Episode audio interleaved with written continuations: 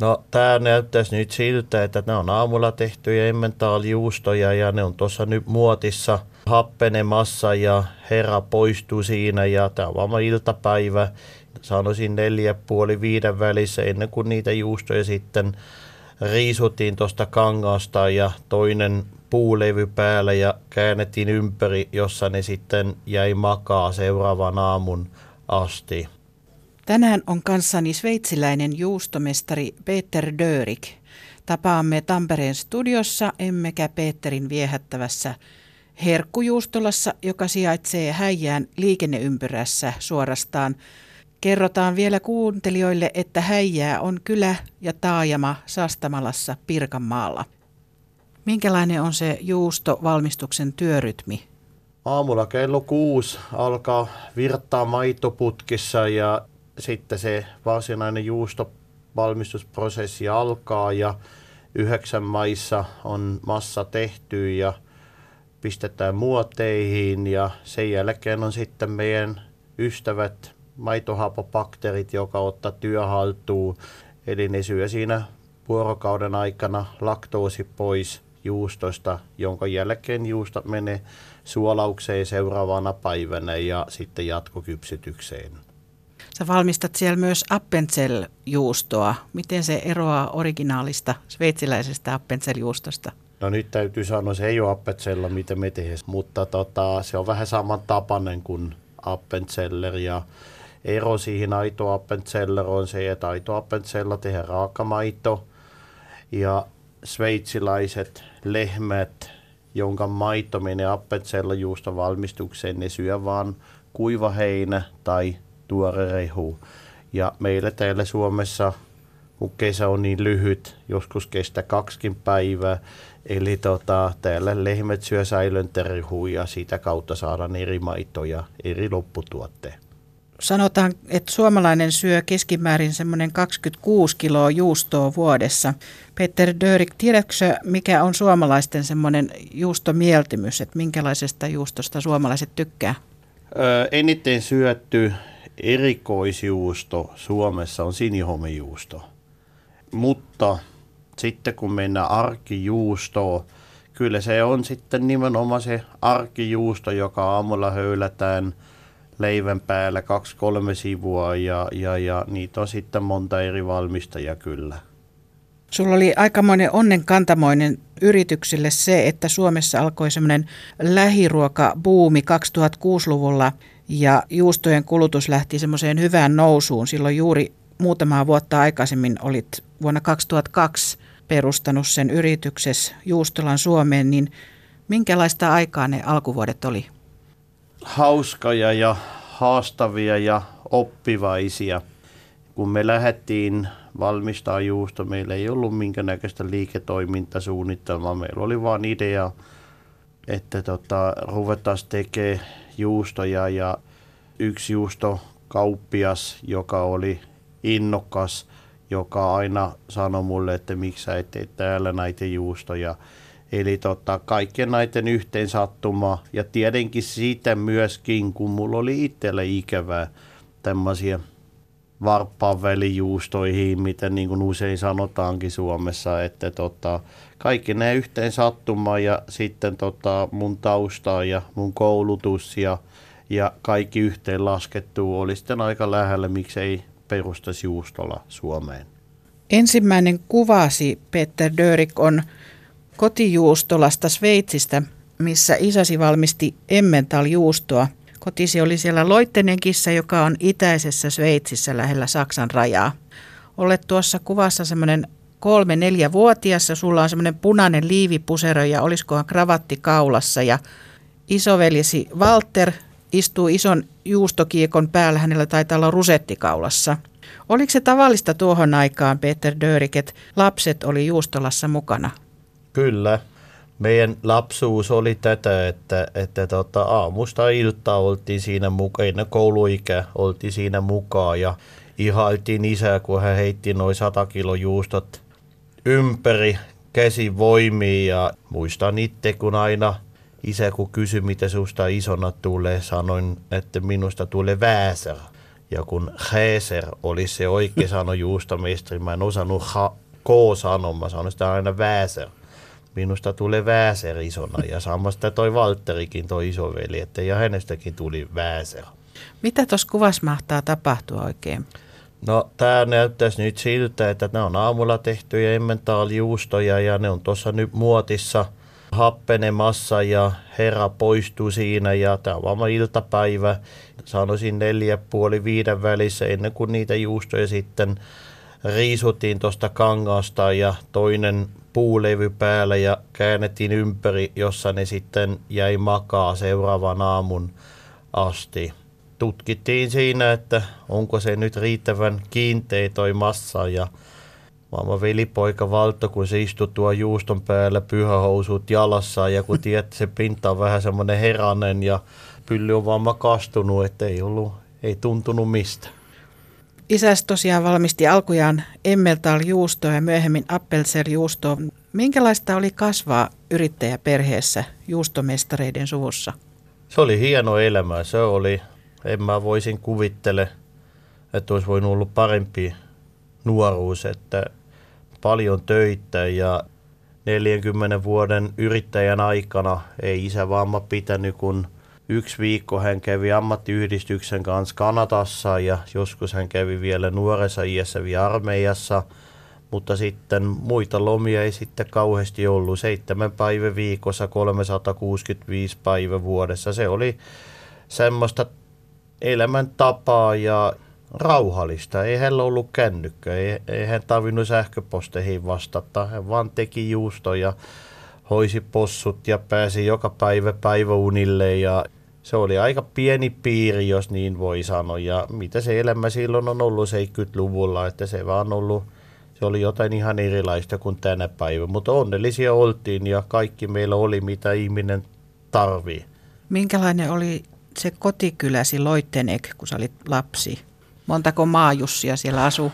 No meillä oli Unto Loittenekkissä ja Opo Loittenekkissä oli 15 maatilaa, josta meille tuli päivittäin tuore maito ja sitten oli pari-kolme muuta taloa, missä oli sitten muualla työskenteleviä perheitä ja sitten oli vielä silloin 70-luvulla oli semmoinen maalais ravintola ja siellä sitten kyläläiset kokoontuu iltaisin.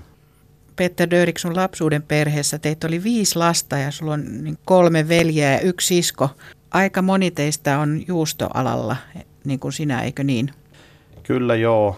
Mä aina sanoin, että meidän perheessä on vain yksi musta lammas ja siitä veljestä tuli poliisi. Jos joku teistä lapsista teki jotakin tuhmaa kotona, niin mikä olikaan rangaistus siitä? varsinkin Valterille ja mulle, se oli viikko ilman juustoja. Kova se oli. Minkälainen prosessi oli juuston valmistus siihen aikaan, kun sä olit lapsi? Kyllä se on aika lailla sama prosessi, mitä nykypäivä. Se ei, niin kuin se perusasia ei siitä muuttunut. Nykypäivä käytetään pumppuja maiton siirtoon ja, ja juustojen siirtoon käytetään erilaisia vaunuja ja näin. Ja silloin siihen aika vielä se oli täyskäsityö, että maito kannettiin tonkissa, kaadettiin juustokattila, juusto kannettiin käsi yksin tai kaksin ja se oli vaan paljon ruumillisempaa se työ silloin, niin että nykypäivä tietenkin kevennetään ja, mm.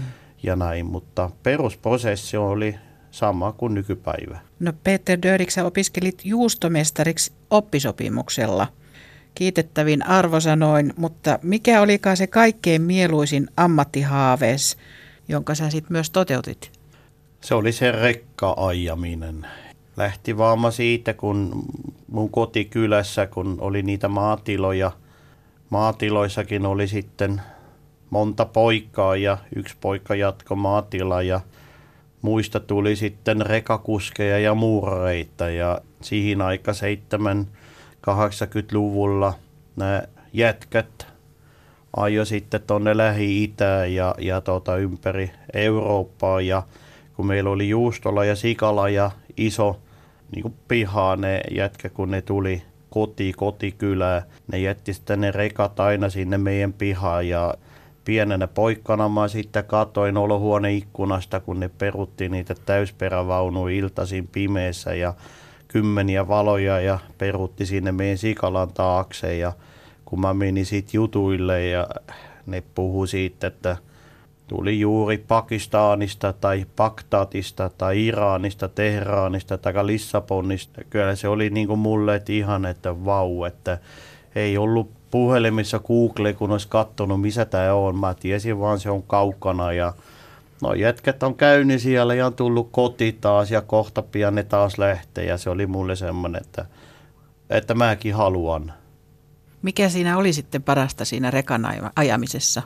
Kyllä se varmaan se vapaus, se seikailu, kun se vielä oli semmoinen aikaa, kun ei ollut puhelimia, ei ollut, ei ollut navigaattoria, hytissä oli karttoja. Se oli vaan vapaus ja seikkailu. Ja sitten tietenkin uusia alueita, uusia maita, uusia, uusia ihmisiä ja tai uusia kulttuureja näki siinä. Ja, ja aina oli se oma koti tavallaan mukana, että mä kyllä nautin siitä. Kuusi kuvaohjelmassa on vieraana tänään juustomestareiden sukuun syntynyt palkitto juustomestari Peter Dörik, jonka kuvia voi käydä katsomassa Ylen sivuilla osoitteessa yle.fi kautta kuusi kuvaa. Toisessa kuvassa on sveitsiläinen ystäväsi Reetto Bantli, joka vilkuttaa rennon näköisesti rekka-auton ratin takaa. Minkälainen mies ystäväsi Reetto Bantli oli? Reetto oli hauska tyyppi, mua vuoden vanhempi. Jutut ei lopunut koskaan. Jos se oli jossain, missä oli muita ihmisiä, se hetki katteli ympäri ja sitten ei mennyt kauaa, kun koko porukka nauroi siellä, kun se heitti juttuja ja semmoinen eläväinen ja hyvä ystävä. Sä ajoit tuota 15 vuoden ajan sinne Keski-Aasiaan ja Venäjälle.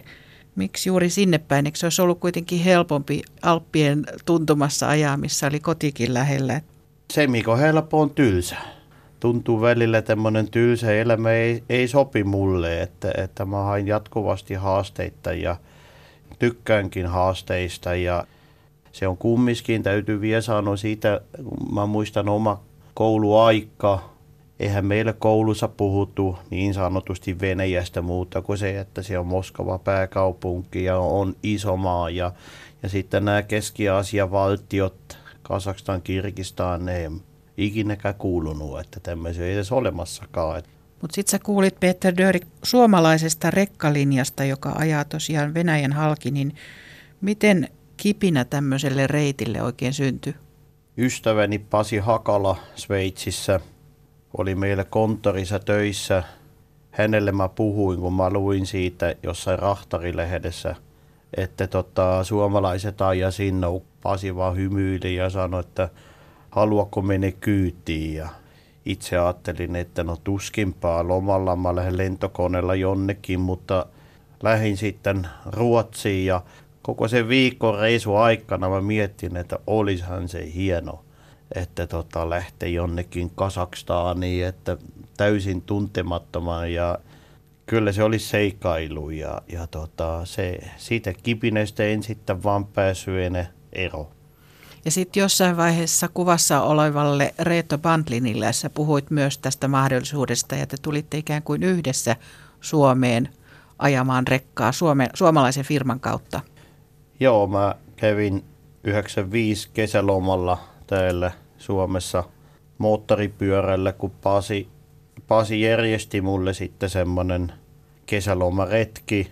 Kun mä siitä matkasta palautin Sveitsiin vanhaan työhön, Reitto oli sitten yhtenä viikonloppuna mun kanssa toisella rekalla ajettiin ja Lällärin kautta mä varmaan kolme neljä tuntia kerroin Reittolle siitä Tashkent Uzbekistanin matkasta, mitä mä olisin kokenut sillä matkalla. Ja Lälläri on mikä? Lälläri on tämä CP-ratio rekasta toiseen ja Reetto oli hiire hiljaa ja päästiin sitten Paaselin tullille, kun Reitto tuli sitten mun autolle ja avasi ovi ja sanoi, että vau, mäkin haluan. Ja kun mä sain siitä työtarjouksen vajaa vuoden myöhemmin, sanon sitten Reittolle nyt sitten lähetetään ja, ja Reitto sai myöskin paikkaan täältä ja yhdessä sitten tultiin elokuu 96. Kohti eksoottisia jänniä matkoja sinne Kaspianmeren toiselle puolelle. Joo, ja se ei ole vaan ollut se, se eksoottika. Kyllä se täällä, tämä Suomi oli meille jo semmoista eksoottista, että kun mietitään tämä kieli, silloin 96 en osannut sanakasuomea ja kummiskin entisessä työssä. Oli paljon suomalaisia rekkakuskeja ja, ja siellä Traavimyntessä lauantai-iltana satamassa, kun paarissa istui viereisessä pöydässä, mä aina koitin kuuntele, mitä ne oikeasti puhuu. Kuinka ne voi toisiaan ymmärtää, että on kyllä niin hauska kieli, tai niin eksoottinen kieli, ja suomi oli jo siinä se mulle semmoinen eksoottinen kohte. Miten suomen kieli sujuu sitten niin kuin ensimmäisen työnantajan kanssa? Se oli hyvin haastava.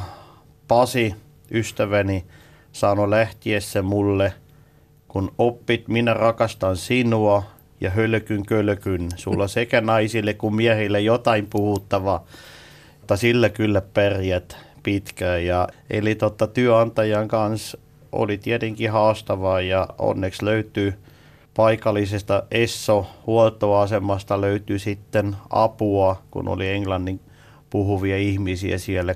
Kyllä viesti meni perille.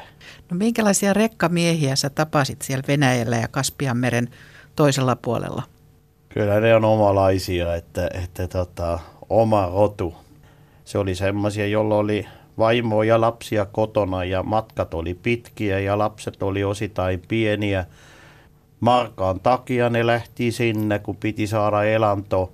Kovia jätkiä ja hienoja tyyppejä ja, ja varma sitä, että semmoista avun antaa ja, ja semmoista, kun ei siitä ole sitten enää muita kuin siinä ja minä, että niin kuin yhdessä tästä nyt mennään ja yhdessä selvitetään ongelmat ja yhdessä mennä eteenpäin, yhdessä mennä kotiin, että kyllä se hieno oli, että, että tota, kyllä.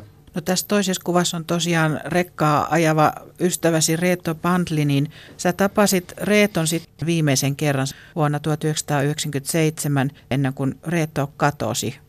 Mitä Reetto sanoi sulle silloin? Siinä iltana, kun Pickwick Pupissa tehtiin päätöksen, kyllä me nyt sitten lähdetään sinne Suomeen. Otettiin sitten tietenkin muutaman kallia, mikä on maan tapakin ja, ja tota, yhtäkkiä Reetto meni ihan hiljaiseksi, pysäytti mut ja sanoi mulle, onko sä muuten miettinyt, mitä sä mun vanhemmille sanot, jos sä tuo mut puulaatikossa kotiin? Mä sitten ajattelin, että ja, ja mitä, mistä sä nyt oikein puhut, että enhän mä vie sun puulaatikossa kotiin, että älä nyt hulluja puhu, että me nyt sinne mennä ja me tullaan takaisin ja se on sille sipuli ja, ja tota, Riitto sanoi sitten, no hän on vaan miettinyt siitä, kun mitä kaikkea voisi idässä tapahtuu, mitä aina kuuluu. Ja mä sanon, kuule se on ihan höpö höpö, että jos musta tuntuu, että siellä tapahtuu, se ei lähtisinkään.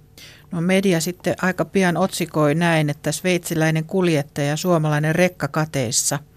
Mistä Peter Dörik sä aloitit etsinnän ja miten sä aloit etsiä Reettoa?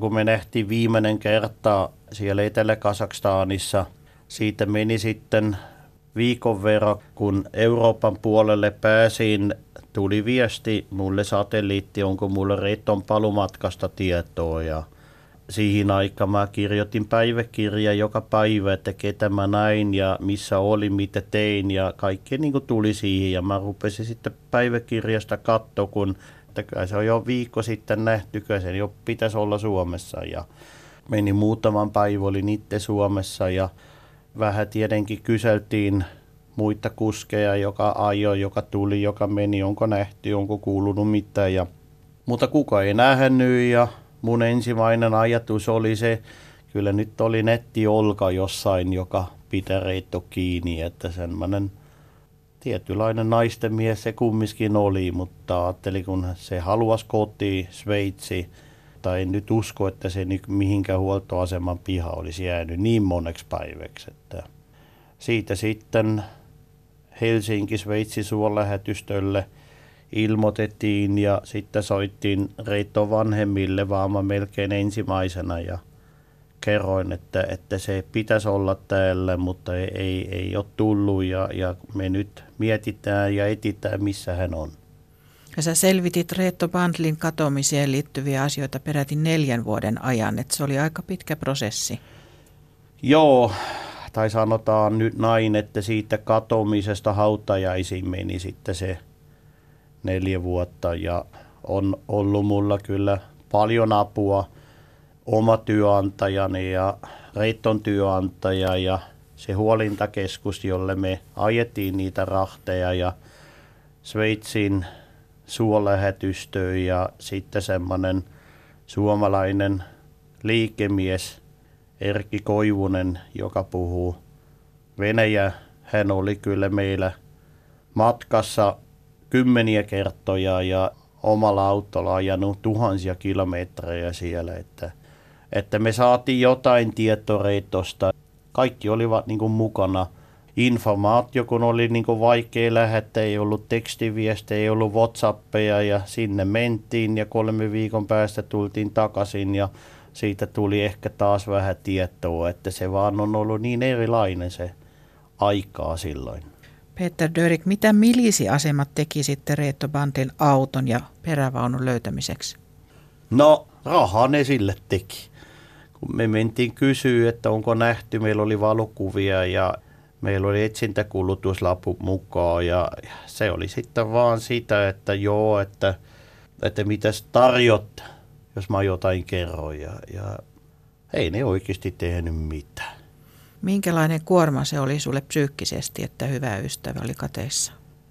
No se suuri kuorma oli vaama siinä, että kun oli läheinen, oli ystävä ja mä olin ainoa täällä, niin kuin mä olin se yhteishenkilö myös hänen perheen, hänen vanhemmat ei osannut kuvittelekaan, että tota, mitä tarkoittaa, kun sä Tampereelta lähet ja ajat 5 tai 6 tuhaa kilometriä tonne itään se oli heille jotain ihan tuntematon ja, ja tota, he joskus kertokin mulle, että heidän yksi tuttu, jolla on kuljetusliike Sveitsissä, on sanonut heille, hän kyllä tietää joka päivä, missä hänen autot liikkuu. Ei semmoista voi olla olemassa, että ei tiedetään, mutta ajatko huojat Syyrikin välillä 100 kilometriä ja takaisin, kyllä se vaan on – se on erilaista ja se oli vaikea niin kuin selittää Reeton vanhemmille. Tietenkin munkin vanhemmat huolissa siitä ja sanovat, että tuu sä nyt kotiin sieltä, että ennen kuin sullekin tapahtuu. Että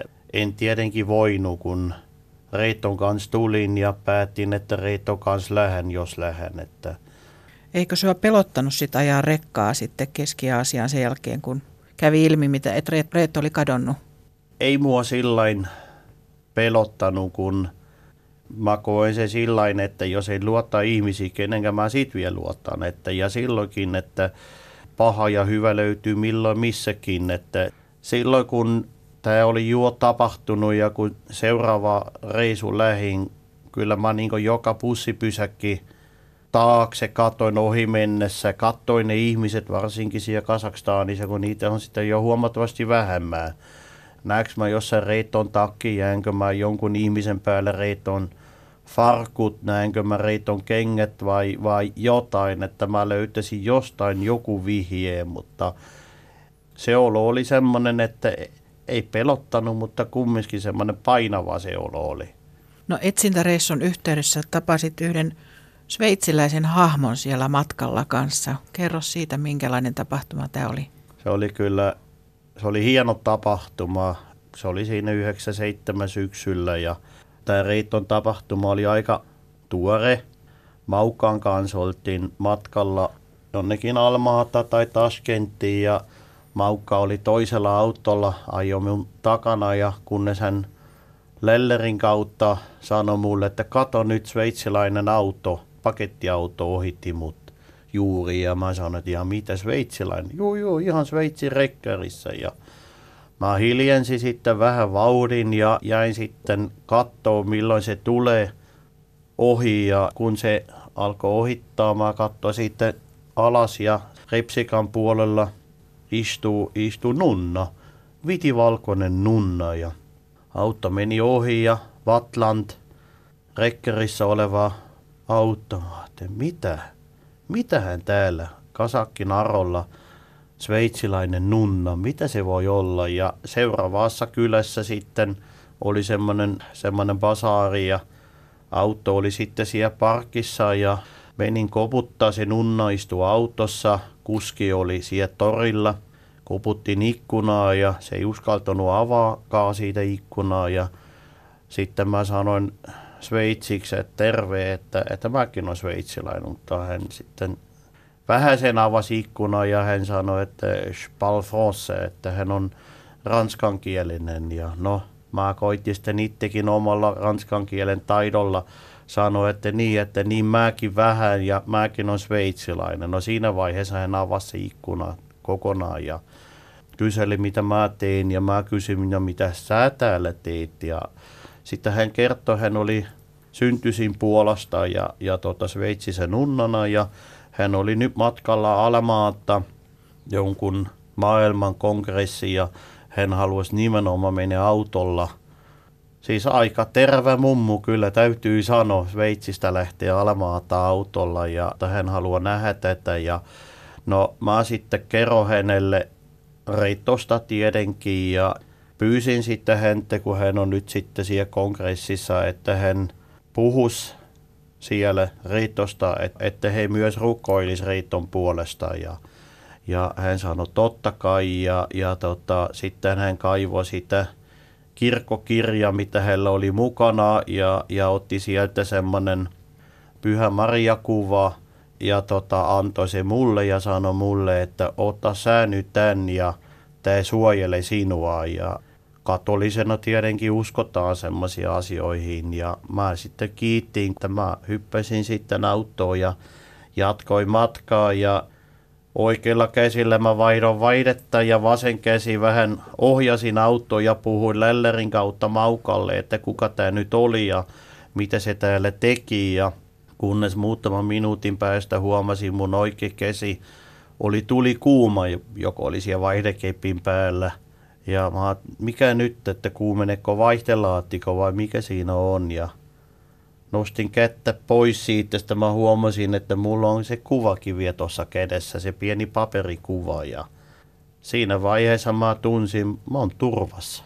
Ei mulla mitään hätää ja pistin, pistin se kuva sitten rahapussiin ja se on edelleen tänä päivänäkin mun rahapussissa mukana. Suojelusenkeli. Suojelusenkeli ja myöhemmin, kellä vaan puhuin siitä tästä valkoisesta nunnasta – kaikki ihmetteli, eihän nyt siellä mitä kongresseja ole ja kuka ei tiedä mikä se on, mutta en tiedä, se oli vaan sitten vaan mulle semmoinen viesti ja semmoinen enkeli, joka siellä oli matkassa. Reeton elämä päättyi sitten. Ensin löytyi rekan nuppi silloin jouluna 1997 ja myöhemmin ruumis maantie Rosvo oli kai ampunut hänet nyt on kulunut lähes 21 vuotta sun ystäväs katoamisesta ja kuolemasta, niin käykö tätä asiaa vielä lävitse jotenkin? Kyllä mä oon asiakas täysin sinut.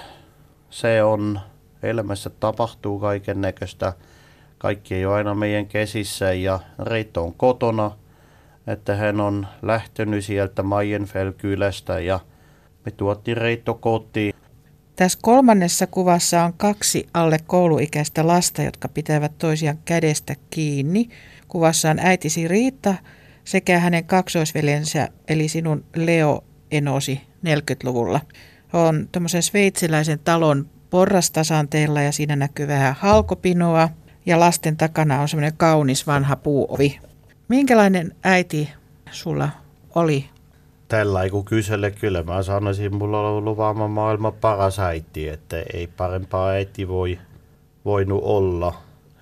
Hän kyllä huolehti meistä ja aina meillä oli puhtaat vaatteet ja ehjät vaatteet ja hyvä ruoka hän piti tota, koti yllä. Kova teki töitä oli äitikin ja, ja rakastavainen. Kaikkien puoli hieno äiti oli. Kuka vielä hoiti sua silloin, kun sä olit pieni? Oliko se aina äiti, joka huolehti? tietenkin äiti, isä, isä ja sitten oli äitin isä.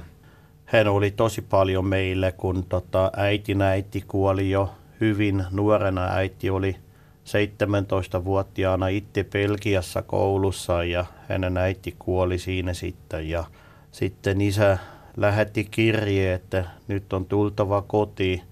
Kotona tarvitaan työvoima. Äiti lähti, jätti koulu kesken ja lähti niin kotiin. Hänen isä oli sitten, sanotaanko leski, mm-hmm. oli sitten leski ja, ja 12 lasta ja, ja aina hän oli sanonut, että he selviää kyllä ja niin on selvinnyt. Eli äitin isä oli siitä kautta paljon meillä ja hänen kanssaan itse asiassa tosi paljon ollut. Mitä asioita sä itse harrastit, kun sä olit nuori mies? Teikö sä juuri isoisän kanssa jotakin asioita? No isoisän kanssa, kun hänellä oli edelleen se maatila, hänellä ei ollut enää karja siihen aikaan, mutta hänellä oli omena ja luumu ja kirsikkapuitta, päärynäpuitta ja syksy kun tuli, niitä piti sitten joku käydä keräämässä puista. Sitten vaan pieni koreihin, sitten lähdettiin Koossausaan Kalleni ja mä olin aina mukaan semmoinen alakouluikäinen ja kerrostalon pihaa ja, ja tota, molemmin käsi korjaa. Sitten ovesta ovelle ja ostatteko omenoita, ostatteko kirsikoita ja iso isä, se oli iso mies, se istui autossa ja keräsi sitten niitä rahoja, mitä mä toin ja tuli hakemaan lisää koreja ja taas takaisin ja, ja itsekin tietenkin sain aina hyvän, hyvän palkan siitä ja kaupateko hänen kanssa ja sitten aina sitten päiväpäätteeksi mentiin sitten paikallisen kapakkaa syömään leipää ja se oli jotenkin niin hienoa. Kyllä nautin siitä paljon. Et harrastukset oli myös kaupantekoa jo pienenä. No harrastukset oli kaupanteko, mutta tota, oli mulla sitten kyllä ihan oikeitakin harrastuksia. No varsinkin sitä vähän myöhemmin. Se oli se puopeschwinge, eli se sveitsilainen sahajauhokenttässä painiminen ja, ja sitten myöhemmin tuli sitten köydenveto. Sveitsi yhdistetään usein semmoisiin lumihuippuihin, alppeihin, pikkuheidin niittymaisemia. Sveitsiä pidetään semmoisena laskettelijoiden paratiisina maan kauneutta ihaillaan, niin osasitko sä itse arvostaa oman maas hyviä puolia, kun sä asuit Sveitsissä sveitsiläisenä? Ei, ei missään nimessä. Se jotenkin kun se on aina ollut siellä ja se vaan oli siellä, että kun ei ole mitään muuta nähtykään, ei voitukaan ajattele, että voisi olla jotain muutakin. Ja reilu kaksikymppisenä, kun aloin matkustaa pidempiäkin matkoja, Australia ja Uusi-Seelanti, Amerikka, Kanada, Alaska, Aasia, Taimaa, Vietnam, Laos. Aina kun niistä matkoista tuli sitten taas takaisin ja, ja kattelin niitä ja aina ajattelin, miksi lähdetään niin kauas, kun täällä on niin kaunista. Se kesti sitten sen viikkoa ja sen jälkeen jo teki mieli taas uusi matka jonnekin tuntemattoman. Minkälaisia semmoisia perinteitä tai juhlia tai sveitsiläisiä juttuja sä muistat lapsuudestasi? No tietenkin se ensimmäinen elokuu, Sveitsin syntymäpäivä, se oli semmoinen, mitä meillä koko kylässä juhlittiin – Yksi, mitä käyttiin seuraamassa, katsomassa, oli sitten kun niin kuin nykypäiväkin Appenzellissä, kun lehmät viedään kesäkuun alussa Alpeille ja, ja taas syksylle tuodaan alas syyskuussa. Se oli niin kuin semmoinen, että se on vaan jotain niin hienoa ja, ja perinteistä ja, ja sitten kaikki ne kansallispuvut, mitä ne ihmiset edelleen kantaa ja lehmillä isot kello kaulassa ja tiettylaisessa järjestyksessä ja kaikki jotlaa ja kyllä se on hieno, hieno tapahtuma. No sveitsiläinen semmoinen kansallisherkku on se juusto fondue ja siihen liittyy myös monilaisia rituaaleja, mutta mikä se oli semmoinen äidin valmistama lempiruoka, mistä sä pidit? Melkein nyt täytyy sanoa, että kaikki mitä äiti teki oli hyvää, mutta vaan meidän perheessä oli sunnuntaisin oli pasta ja sitten tota, schnitzel, eli possun leikke kerma kastikeella ja oma juustolan kerma kastikeen tehty ja Mä en vielä osaa tehdä täysin samanlainen, jo lähellä ollaan, mutta kermamaustit, herkkusieniä ja, ja tota, valkoviini ja pikkasen vehnäjauhoa sinne. Että.